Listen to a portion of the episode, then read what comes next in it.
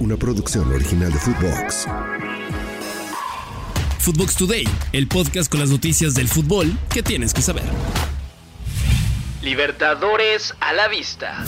En la inauguración del Congreso de Ciencia y Deporte de la Universidad del Fútbol, Grupo Pachuca y Alejandro Domínguez, presidente de la Condebol, dieron pistas de que quizá la vuelta de los equipos mexicanos y de CONCACAF a la Copa Libertadores podría estar más cerca de lo que pensamos. Jesús Martínez, presidente de Grupo Pachuca, habló sobre el tema y después de escuchar las palabras de Alejandro Domínguez y del comisionado presidente de la Federación Mexicana, Juan Carlos La Bomba Rodríguez, mencionó que está en manos de los equipos de la Liga MX y el resto de la CONCACAF planear su regreso a las competiciones sudamericanas.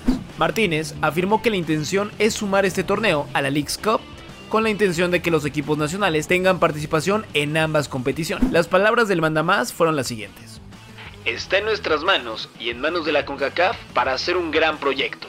No nada más con nosotros, que se unan otros equipos de CONCACAF para estar en este gran torneo.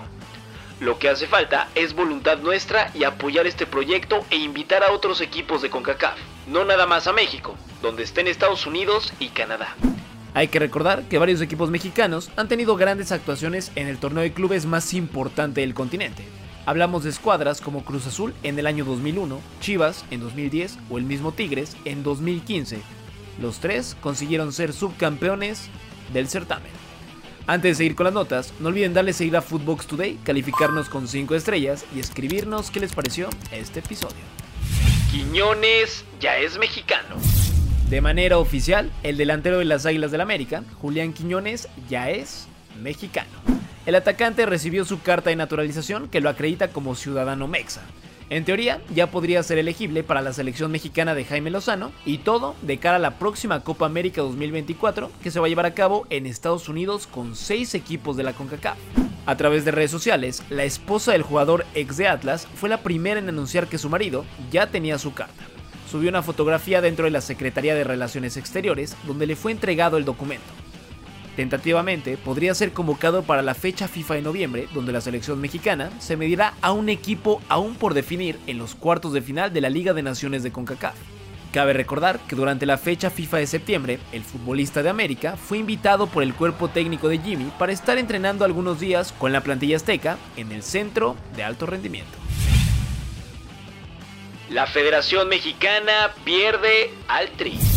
En las últimas horas se dio a conocer que el famoso músico mexicano Alex Lora ganó la pelea legal contra la Federación Mexicana de Fútbol de llamar el Tri a la selección nacional.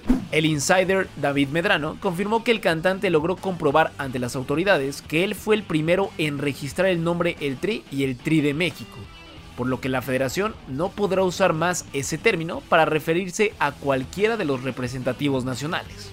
Todo esto inició en el año 2014 cuando Lora hizo una petición para que se dejara de llamar Tri al seleccionado nacional.